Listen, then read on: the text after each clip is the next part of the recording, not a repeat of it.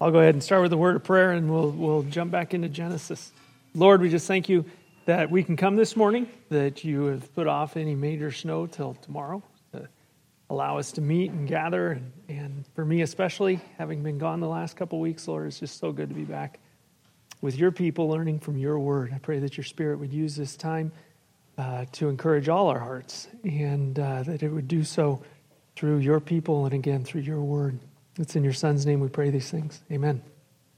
So, back when the pandemic started, um, they shut off procedures at the hospital. And so I spent about two to three months without doing the procedure that I normally do. Um, some of you know what that is. Um, but the, the important thing was is that that meant that uh, doing the procedure again isn't a problem. It's the computer. So those of you who deal with the IT world, um, I click a lot of buttons throughout my day, and going back and trying to remember. Normally, I just do it without thinking, and it's just in a specific order, and I just hit the buttons, and and I actually have a pattern on the screen that I follow, and it makes the report print out exactly how I like it. And it took me about two days of doing this when I came back to try and get my mind back in line so I could do it just by, um, by practice rather than by actually thinking about what I was doing. And so uh, I just want to take some time now to go. That it kind of is how we do patient care. So last year I got to have a cataract done, and I asked the, the doctor how long it'd take, and he said eight minutes. And I said, Well, have you ever shot for six? Because I think that'd be really cool to set a record. And he, he's like, and he's really serious. He's just like, Yeah, I just, I don't even really think about it when I'm in there doing it. I just do it. And uh, so, yeah, it doesn't go any faster or slower. And you don't want me to be thinking while I'm in there. I was like, Well, okay. Um, he did a great, great job, Dr. Feldmeyer. Um, did a great job, and uh, I, I kind of got that as a, as a physician. I don't know if he would have told another patient what he told me, but um, I was okay with him just not even thinking. He did a great job. Um, but I do want to take some time now just to, to review, because the other issue here is, is that we've covered the first 2,000 years gets you up to the flood, and now we've gone from the flood very quickly up to Abram who's going to be introduced. And so it seemed like a good opportunity to review where we've come so far.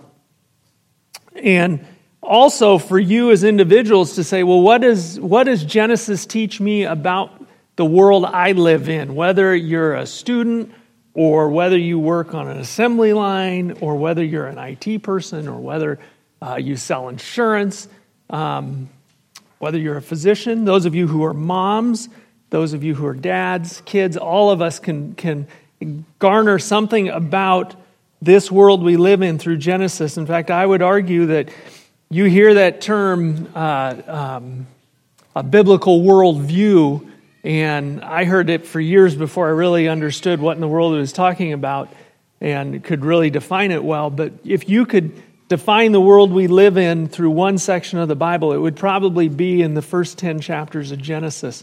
So, as we run through these things, I just want you to kind of think about the situation you're in and how it applies to what you see the world around you doing.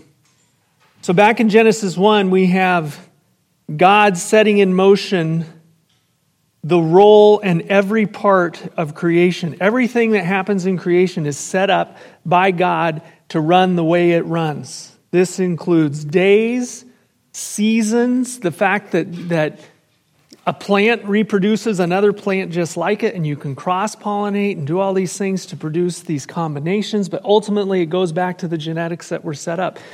All the way from plants and protozoa, little single cell organisms, all the way up to mankind. Um, and to accomplish that, he, he assigns gender. And uh, we saw male and female established immediately as part of this procreation. Again, thinking about the world we live in, uh, it isn't just a, an option here, it's how the world was actually made. And then when we see in uh, Genesis 1 through 3, this role, roles are specifically given to men and women as God interacts with man, men and women are given specific jobs, specific roles that they are to follow, not only in dealing with one another, but also in, in dealing with creation itself. Man it's, himself is given the role of actually being a worker, man being, being human. I'll try to I'll try to make sure I don't interject that, not because if I say human instead of mankind or man, I'm not like bowing to the pressures to get rid of these terms, but just so you understand, uh, because I do want to make it clear that man is given a certain role and woman is given a certain role, and I want to use the term to include all of them, something other than just mankind. So humans are given specific roles to follow. Humans are given the role of ruling over creation. Everything was under God's sovereign control, and part of that is He assigns men, assigns humans to rule over the creation that they live in. Humans are given the role of caretaker, they're given the role of ruler of the earth, and they're also uh, told to fill the earth, not only at the beginning of Genesis, but we see that immediately following the flood. And these humans, he gives their, this relationship with each other. It's not good for man to be alone, and it's not good for human beings not to have a social interaction with one another. And so we're social beings, not just for the act of procreation, but also we start to see the importance of family, the role of parents and their children, as we see that start to grow more and more and, and culminate in that, uh, in actually a bad event that we see between Noah and his children, specifically Ham, and what that brings about. We see a marriage relationship start. And we saw, again, not necessarily a good picture of what marriage is supposed to be like in the fall of man between Adam and Eve, between man and woman in that relationship.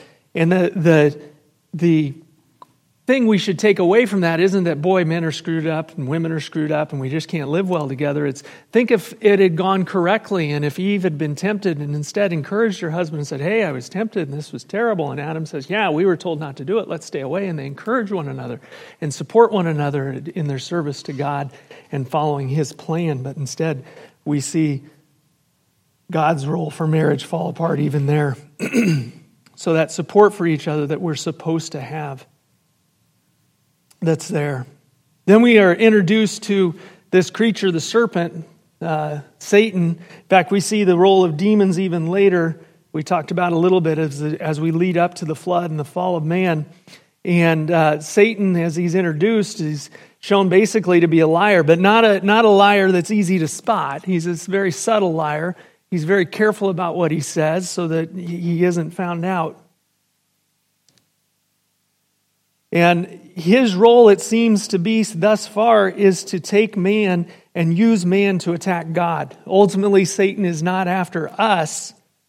That would elevate us, I think, to the level of God. I think Satan is showing that he's using man to attack the God that cast him out for his pride. And his tool is a lie. His tool is continually to use lies. In fact, we learn later in the Bible that Satan stands before God lying about us by using half truths about our own sin, ignoring the fact that those of us who are in Christ have a standing before God. So we're seeing that already playing a part here.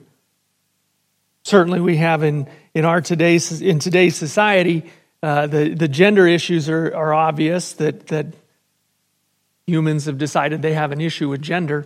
But we also see this whole idea about lies and what can we trust and what can we know and what's true and what's not and what's fake and what's real. And we're seeing that even play out here in Genesis. Satan uses lies to bring jealousy, hate, and eventually murder the first two brothers. Again, a relationship that should have been strong. We're going to see that later in Genesis when we get to Joseph and his brothers, the way the relationship is supposed to work when we see that relationship's restored by Joseph in the end. But initially, that, uh, that relationship falls apart.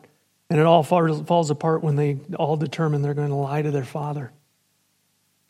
And then, relationship between God and, well, not totally implied, but we see this relationship between God and Satan finally, as far as relationships go through this first section. And we see that Satan is not a co equal of God. Satan does not have the same authority God does. God has not turned Satan loose and say, okay, I'm going to tie my hands behind my back so that you and I battle this out on, on the earth. And boy, I hope God can pull this out against Satan, who's just as strong as he is. Um, so they're not co equals, they're in opposition. Satan's true enemy is God, and he will ultimately be defeated, as we learned back in Genesis 3. Though it appears he's going to win battles along the way, but none of it is outside of God's sovereignty. You should take that away from Genesis 3 when we, when we read about the fall.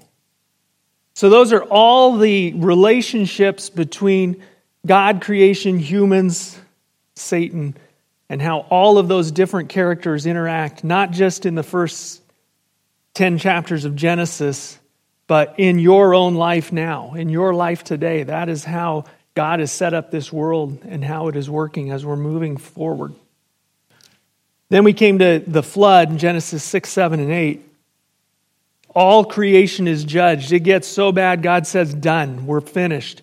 And He judges all of creation.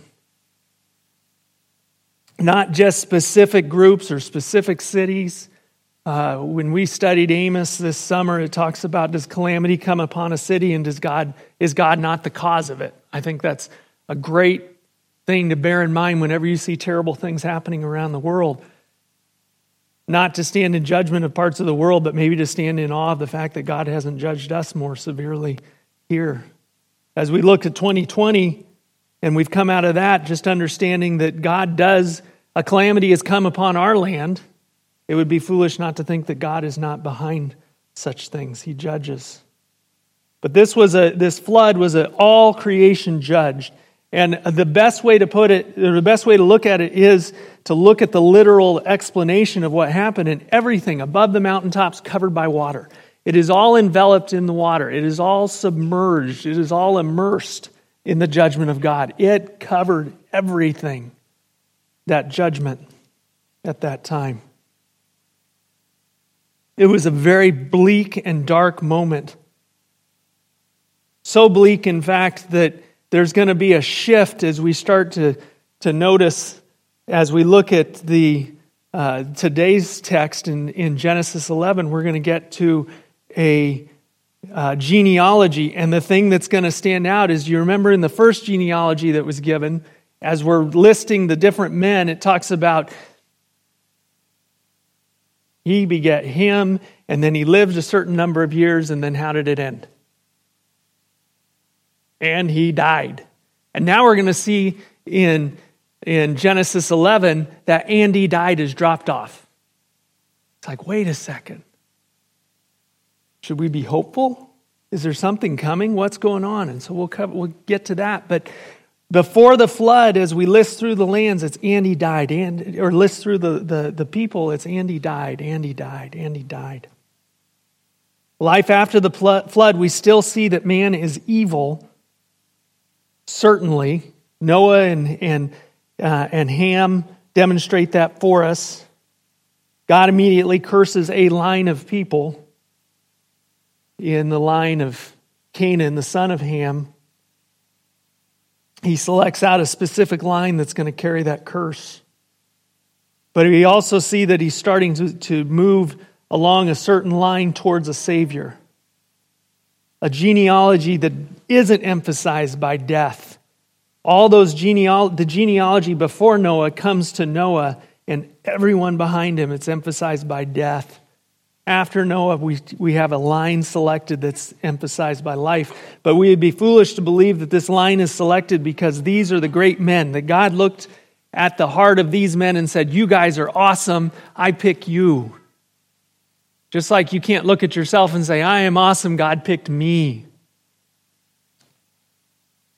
As we look at Abram, we're going to show that Abram is not an awesome person. Abram is not somebody you say, Well, here is the man that I would have chosen to be the father of God's people, and from him should come Christ. Because, boy, he's got great character. It's not it at all. We're going to see that. Man is still evil. God is going to select a line to do what he purposes in his own heart. in Genesis, up to this point, you'd be remiss to say, well, there's nothing in here about Christ. There's nothing in here about our salvation. There's nothing in here about what we would need to be saved. Certainly, the gospel is necessary in knowing that Christ came, lived, and died on the cross for your sins. Without him, you cannot know peace. You cannot know God. You cannot earn eternal life on your own. It's only through faith in Christ. Salvation is by faith alone. But there are some major landmarks of what we would claim is necessary for an understanding of salvation at this part. And there's also understanding we're going to fight. Even, even Abraham, in offering his son Isaac, we're going to find out he did that with the faith that God could raise him from the dead. We're going to see, we won't get to it, but, but Moses himself is looking forward to Christ and is willing to take on the reproach of the people of Egypt in order to pursue that. So there was a great understanding here, and I think there are some big understandings. We've covered some of the worldview understandings, and now we want to just look at what have we learned so far about the character of salvation in these first 10 chapters of Genesis. I would say, first of all, that man is, will be as bad as he is allowed by God to be. Without the judgment of God, man runs off and does and accomplishes anything he puts his mind to, and that is not good. We saw that in Babel. Man has a desire to do terrible things if you turn his heart loose and let him go on his own way. We saw we see that if you recall, if, uh, thinking of the judges the, in the time of Israel before they had kings, everyone doing what is right in their own eyes, and what a disaster that is. So man will be as bad as he's allowed to be, and judgment is deserved by all. So what hope do we have? Well, the only hope we have is if God is gracious to us. Correct. Genesis thus far has taught us that we are bad as people and we need the grace of God as we see that, that foreshadowing of what is going to happen where the serpent will get crushed in, in chapter 3 we see that there is grace coming so we're bad and we need grace we also see that faith is demonstrated not in pursuing god irrationally but faith is demonstrated in behavior. And it is evidence of the right relationship of God with God. So whether it's Noah who trusts God and builds an ark, you don't separate faith and activity. You don't separate the faith of Noah from the action that Noah had. You don't separate the faith of, of Abel from the action where he offers the better sacrifice. And I love that story because clearly there's, there's indication there that God had set up something we don't know about, some sort of sacrificial system that Abel was being faithful to. But we look in Hebrews, and Hebrews tells us about the faithfulness of Abel in doing so. So we found that, that the only way we can be saved is by grace, and that, that there must be faith. Even Adam and Eve doubted God in the fall. The, the fall doesn't take place if they have faith. They lacked faith. They trusted in their own understanding of things as misled by the devil.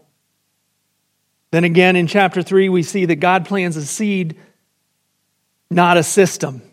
God doesn't give man, He doesn't say, Well, now that you've fallen, here is the system that I'm going to use to help bring you back to me. He promises a seed, He promises an emphasis on a line that eventually crushed the serpent's head.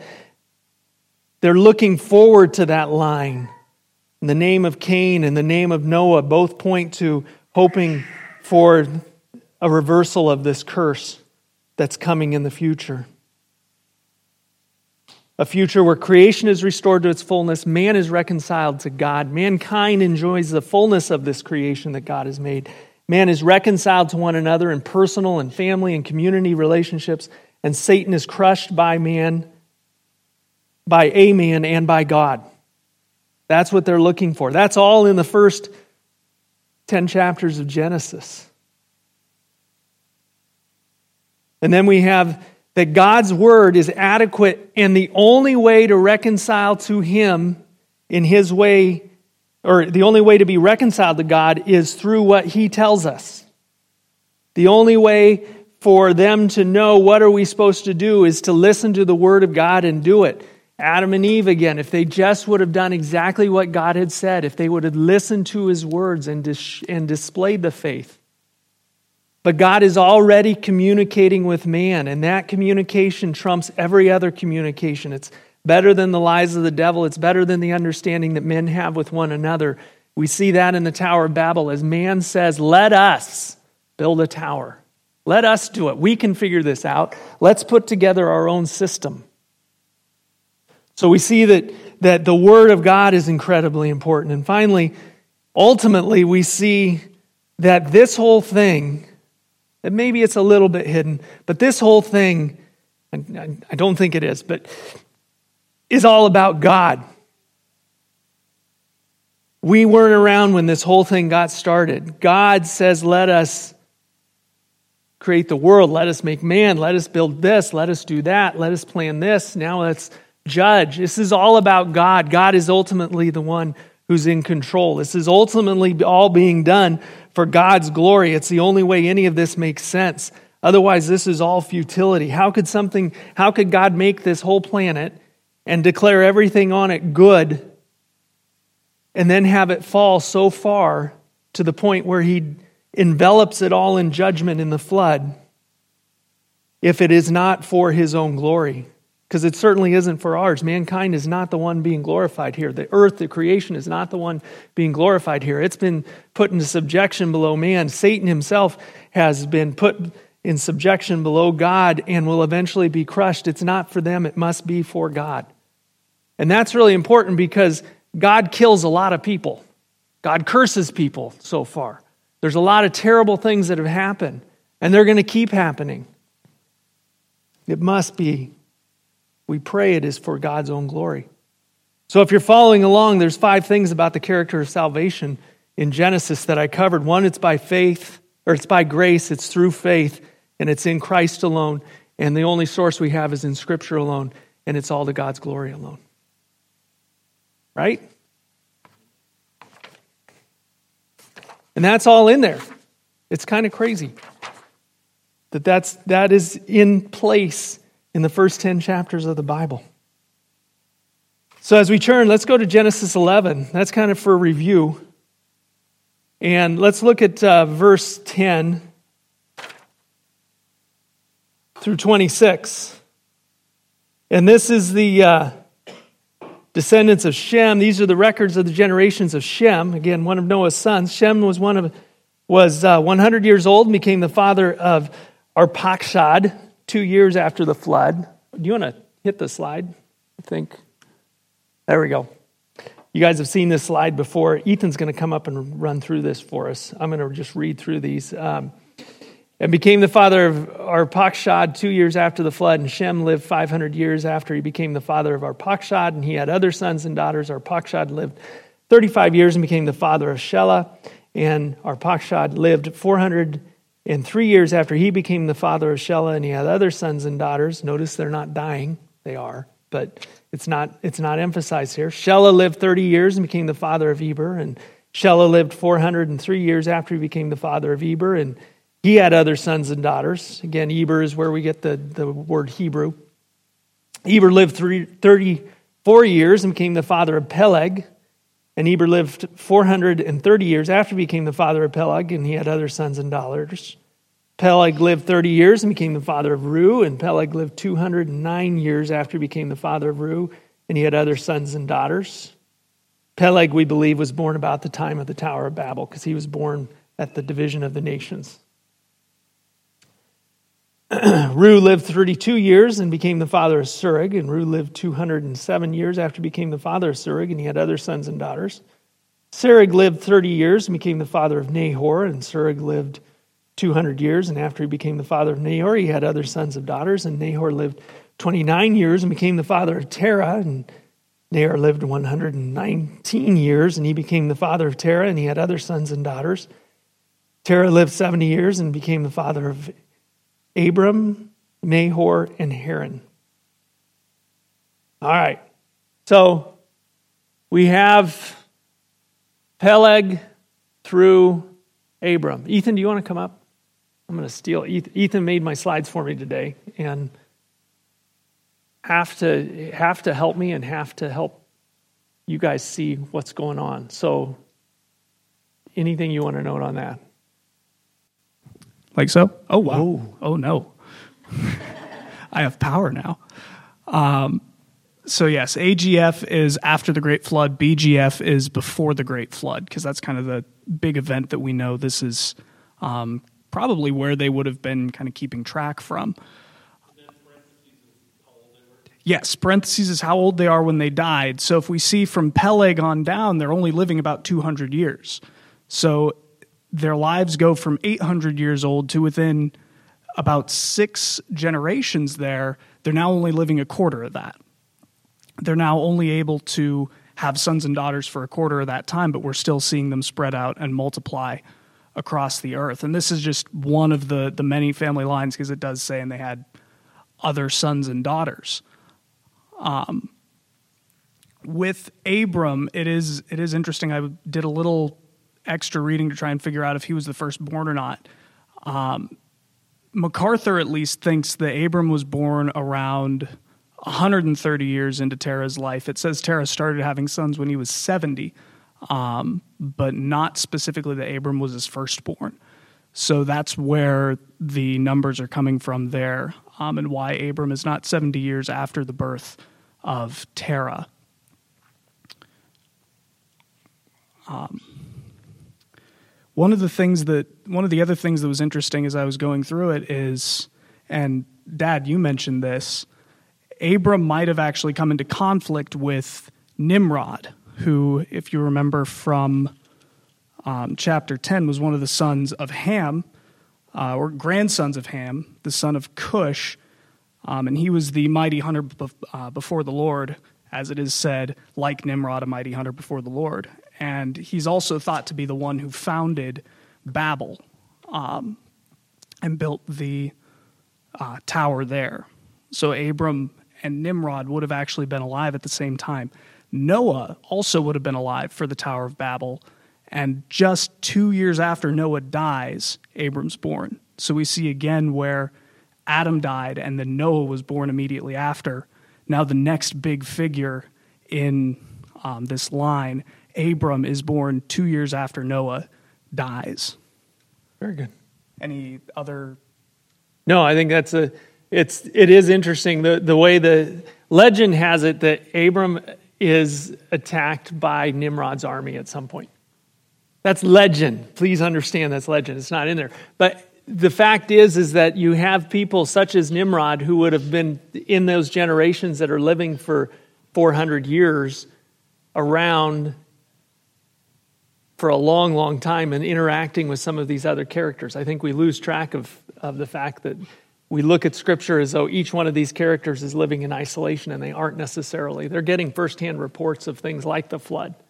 Um, Abram may have very well had a firsthand report from somebody about the Great Deluge. So things, things are stacked on each other a lot more tightly than you'd expect.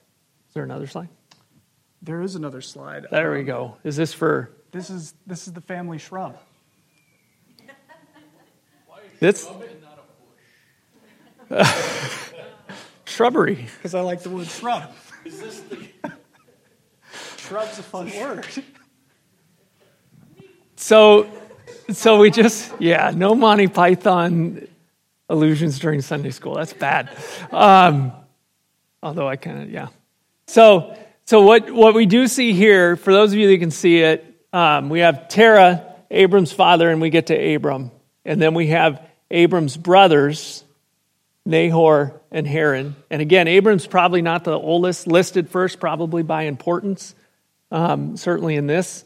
But we see things like Ishmael being born to Hagar down Hagar's line, and uh, from Abram, and Ishmael's descendants end up marrying into Esau's line. One of the reasons Esau was not necessarily thought highly by his parents. Um, but we also see when Abram sends uh, to find a wife for Isaac, he goes back and it's in this line of Nahor that not only uh, Rebecca comes from, but then also we have Rachel coming from that line as well. And that's why we call it a shrub, because there's a lot of. The branches cross in this particular tree. And so it gets a little confusing because if you remember who's Terah's father? Nahor. It's Also his son. So maybe not totally different than what we do now. There's a decent chance Nahor number one died when Nahor number two was born, and Nahor number two received his grandfather's name. Um, we also see, well, let's, let's look at the text. It'll take us there. Um, in 11, 27 through 23, these are the records. Thank you very much, Ethan. These are the records of the generations of Terah. Terah becomes the father of Abram, Nahor, and Haran. Haran became the father of Lot. Haran died in the presence of his father, Terah. Um, another way to say that is he, he died while Terah was still alive before his time. Died in the presence of his father Terah in the land of his birth in Ur of the Chaldeans. So Abram and Nahor took wives for themselves. The name of Abram's wife was Sarai, and the name of Nahor's wife was Milcah, and the daughter, uh, the daughter of Haran, and the father of Milcah was Iscah. Sarah was barren, and she had no child. So Lot then, as the son of Haran, if Haran died before his time, Lot, being his probable oldest child, would have taken the place of Haran in society and in the family. To the point where, as if the age difference between Haran and Abram was enough, and it very well could have been, Lot would have been considered basically a brother to Abram. So we often look, there's this story of uh, Abram and Lot going and needing to divide their herds because they have way too much, right? And you guys remember that story where Abram tells Lot, Look, here's all the land. Which part do you want? And what does Lot choose? So, well, yeah, he chooses, no, he chooses the green, fluffy grass instead of the hills. And it happens that that's where Sodom and Gomorrah are. And uh, that doesn't end well for Lot. But I always thought, well, boy, that was sure nice of Abram to give his nephew the best choice. Well, part of that could also be the fact that Lot may have actually been basically Abram's older brother or held that position. And so they, or at the very least, they were equals. Um, Abram certainly behaves very kindly by not arguing the point uh, with Lot, but that relationship that we're about to be introduced to is a little bit different if you look at the fact that Haran has died. Were you going to say something? Oh, I thought. Oh, okay. Thank you, Susan. Um, so we have. Uh,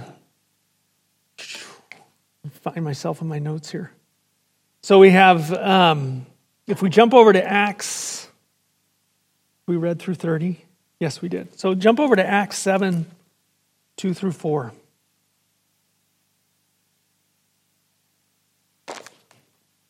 In Acts 7 is Stephen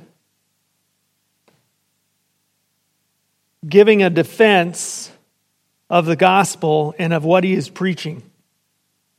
And those of you who know your Bibles well know this is not going to end well for Stephen.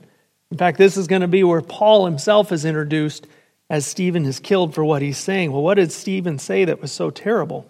Well, he starts off in verse 2 Hear me, brethren and fathers. Very respectful. The God of glory appeared to our father Abraham when he was in Mesopotamia, before he lived in Haran. And he said to him, Leave your country and your relatives and come into the land that I will show you. Then he left the land of the Chaldeans and settled in Haran. From there, after his father died, God had him move to this country in which you are now living. So we see the call of Abraham mentioned in Acts 7 2 through 4. And if we turn over to Romans 4 2 through 5, while you're turning there, Stephen was building a case the, the, the Jewish leaders in Jerusalem during the time during and after Christ really held on to what a great guy Abraham was, and he was our father, and you know, he's the best and greatest man that ever lived and everything. And Stephen's starting him there with that picture of who Abraham is, and he's going to lead it and he's going to flip it on them and show them how evil they are for the way they've treated Christ and the, the rest of the believers. But Romans 4 2 through 5 For if Abraham was justified by works, he has something to boast about, but not before God. For what does the scripture say? Abraham believed God, and it was counted to him as righteousness. So we see now to the one who works, his wage is not credited as favor, but as what is due. But to the one who does not work, he believes in him who justifies the ungodly. His faith is credited as righteousness. So we're seeing that Abraham is leaving by faith, and we're going to see other examples of the faith of Abraham as he is called out.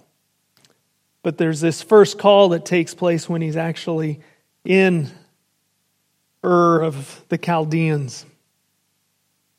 And then Hebrews 11, we see this explanation as well of the faith of, of Abraham.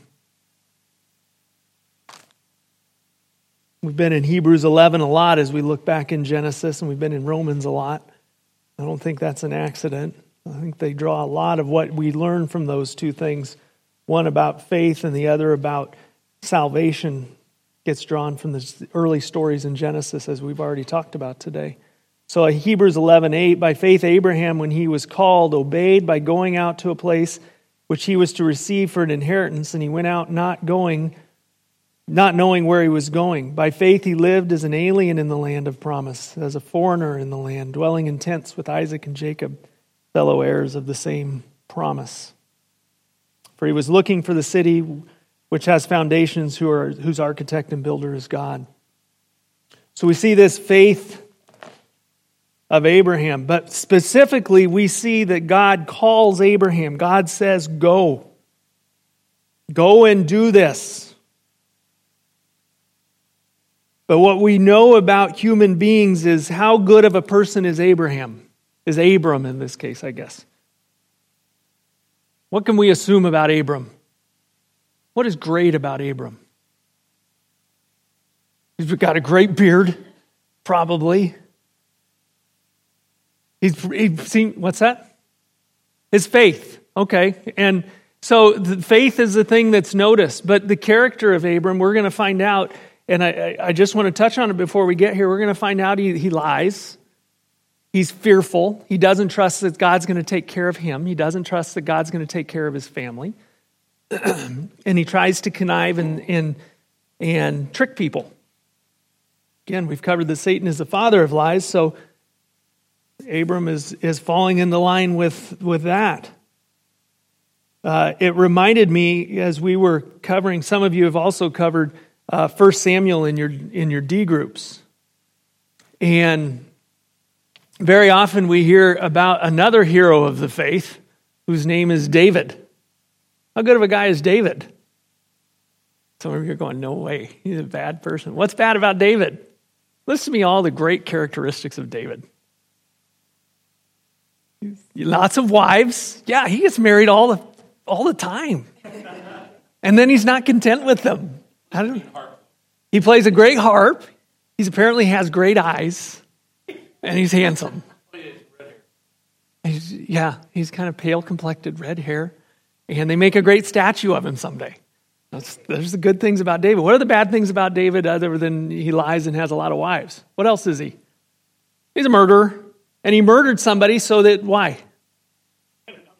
To get another wife. Like he didn't have enough that he had adultery with, that he had as a kid with, that God eventually uses to continue this line that we're starting here.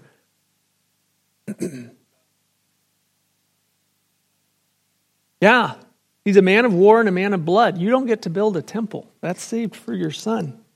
Who's also, you know, Solomon, there's a there's a picture of greatness, right? And you think, oh, Solomon is awesome. Um, so we're already getting the picture here that that that even the faith of these men is can't be from them, it can't be from their hearts. Can it? So we see God commands him to go, and he goes. That command to go happens all the time. You know, when we look down at uh, 12, verse 1 go forth from your country. Go. Isn't that, uh, we, we uh, again in 1 Samuel, this, this just came to mind because it was fresh. Um, Samuel's all depressed because Saul screwed up, and Saul was the one that God told Samuel, go anoint Saul, and he did, and Saul turns out to be absolutely horrid. And, and God says, How long are you going to worry about this? This is in 1 Samuel 16. How long are you going to worry about Saul? And the next thing he says is, Yeah, fill your horn and go. Fill your horn with oil and go. Go do what I tell you. What about um, Jonah? Go. Go now. Well, I'm going to go over there instead. That didn't work out too well. All too often, the command of God is to go. What's the ultimate command to go that we were given? Who gave us the ultimate command to go? What did he say? Go into all the world and preach the gospel. Make disciples. Go. And here we have that same thing going on. Go. The end of all time will here come. But for now, we go. And that's what Abraham is commanded here. But it doesn't quite work out, does it? Terah took Abram, his son, and Lot, the son of Haran, his grandson, and Sarai, the daughter in law, the son of Abram's wife. Oh, I should jump back really quick because I, I skimmed over it. In verse 29, Nahor is married to Milcah, the daughter of Haran. Different Haran, probably, because this Haran is identified as the father of Milcah and Iscah. So, probably a different Haran, not, not on this page. Just that's probably important. Um, the bush gets even crazier. What's that? Well, we tend to reuse names, if we're honest. How many Johns do we have in our family? Okay. Um, Toby doesn't get used a lot. I'm just saying. Not sure why that is. Great name. Okay. Um, so there to go went out together from Ur of the Chaldeans in order to enter the land of Canaan, and they went as far as Haran and settled there. The days of Terah were 205 years, and Terah died in Haran. Why are we hearing that somebody's finally died? That should make you think, well, this is bad. Death is not a good thing. In fact, we just went through a whole genealogy and, and now we've got a death. Terah didn't make it. Terah started the journey and he didn't make it. Now, it is interesting when Abraham sends his servant, I think in chapter 24, to find a wife for Isaac, this son that took so long for him to get, and so long for him to, uh, or I'm sorry, so long for him to get, and then is going to offer him up to God on the faith that God can resurrect Isaac from the dead. This son that means so much to him. In Genesis 24, he doesn't want his son to go back and pick a wife. No, don't send my son back there. Don't go to Haran. Don't go where my father gave up this journey and stopped. I don't want him stuck there. When Rebecca in the same chapter, when, when they go to get her and they say, Ah, she's the one, will you send her? Yes, let her stay here 10 days. The servant says, No way, we're going. We are not pausing here. We're not stopping. And they get the heck out of there. Jacob goes back. Anyone know how long Jacob was there in Genesis 31? How long did Jacob had to work for his wife? Seven for the one that wasn't the one. And then how long? Another seven. And then how long? He stayed like another six years. He was there 20 years. So, any of you that have a couple daughters, you should be able to get at least 14, 20 years out of some guy that wants to marry one of your kids. Just saying. That's the standard. It's like, oh my gosh. But he ends up stuck there. He's not where he's supposed to be. He spends 20 years in this same land. We'll see another example of Lot's wife, as they're running away, stops to look back at the destruction. What happens to her? Pillar of salt. I think this is fairly important because as you read through Exodus, the next book,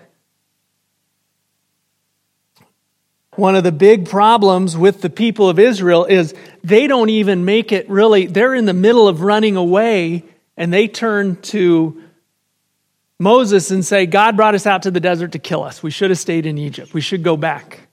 God told us to go. We should, we should, no, let's not go. We need to go back. And then they spend, you know, the next 40 years wandering in the wilderness saying, Yeah, you remember how great the food was there? God says, Oh, I'm going to give you plenty of meat to eat. If that's the issue, here's a whole bunch of meat. In fact, within a month, you're going to be sick of it. Those people continually look back, they're not interested in going. Kind of summarized in Isaiah 31 1 through 3 Woe to those who go down to Egypt for help, who rely on horses. This is referring to the people of, the of Israel, not only on their way out, but once they were out, they continued. Once they were a nation and were established and had their own kings, and the kingly line was going along, once there was pressure from the outside world, from, the, the um, from Syria, Assyria, and from Babylon, they kept on looking back to Egypt for help. They kept on thinking if we can get a if we can get some sort of a treaty with Egypt, they'll protect us and we'll be okay. Not counting on the one who is ultimately their king to, to defend them. Woe to those who go down to Egypt for help, who rely on horses, who trust in the multitude of their chariots and in the great strength of the horsemen, but do not look to the Holy One of Israel or seek help from the Lord.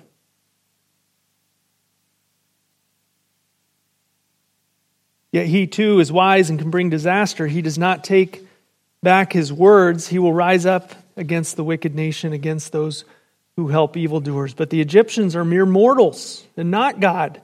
Their horses are flesh and not spirit. When the Lord stretches out his hand, those who help will stumble, those who are helped will fall, all will perish together. So, this whole idea of that Moses, we just to bring you back to the context of what this is written for, and this is written by Moses to the people of Israel before they enter the promised land. And they would have been all too clear on, on this fact when it says that they stopped, they went as far as Haran and settled there. The people would have known they aren't doing what God told them to do. They're stopping before they get to their final destination. We just spent 40 years wandering around. We did the same thing. And the days of Terah were 205 years, and Terah died in Haran. And, and the people of Israel would have immediately thought of the whole generation that died in the desert because of their lack of faith in God, because they didn't complete the tasks that God gave them. Does God give you tasks? Does God command you, not just in generalities, but does, do you know the things that God has planned for you? Most of the time, it comes to the simple fact that you should just listen to what God clearly says. There's a whole book here on what you're supposed to do. And a lot of it is actual instructions. Children, obey your parents. Actual instruction. Very simple. Boy, I wonder what God wants me to do in this situation. He gave you a book. Read it. Chances are it's covered. And now we're seeing Terah and Abram commanded to go and they don't go. In Luke 9 57 through 62, Christ speaking, as they were walking along the road, a man said to him, I will follow you wherever you go. Jesus replied, Foxes have dens and birds have nests, but the Son of Man has no place to lay his head. And we, we know from the rest of the Gospels that when Jesus speaks to somebody in such a way, he knows exactly what's in their heart and he is pulling on the strings that that person has that's going to keep them from following the Son of Man. So you could you could know, you can assume that this person is not comfortable with the idea that they will lose all of their earthly possessions if they follow the Son of Man, and Jesus is pointing it out to them. Verse 59, he said to another man, Follow me, but he replied, Lord, first let me go and bury my father. Assumption here is that the father is not yet dead. Jesus said to him, Let the dead bury their own dead, but you go and proclaim the kingdom of God. Still another said, I will follow you, Lord but first, let me go back and say goodbye to my family.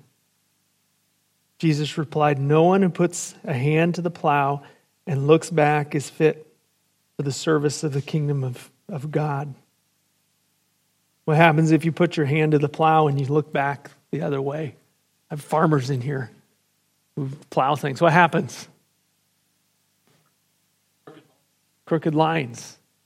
You know, I was talking to the, the superintendent at the um, Sandhills course out in Mullen. And uh, I got to go there once. It was an amazing experience. The course crushed me. Those of you who golf, I couldn't play the last hole and a half. I was just, it was devastating. And I was, and at the time, I was like a bogey golfer, and I was just like, this thing has just beat the snot out of me. I've, I don't know that I have any, but some junk range balls left in my bag. They're all gone. Um, but I took some really nice pictures of the last two holes. so talking to the guy is like, he's like, yeah, it's been great. Um, because we were a little bit worried about finding people who could mow our fairways and our greens and everything, but it says it turns out farmers are really good at it. He said, We have never had any issues with cutting a straight line because they pick a point off in the distance and they can just nail it every single time because they keep their eye straight ahead. And that's what we're seeing here is that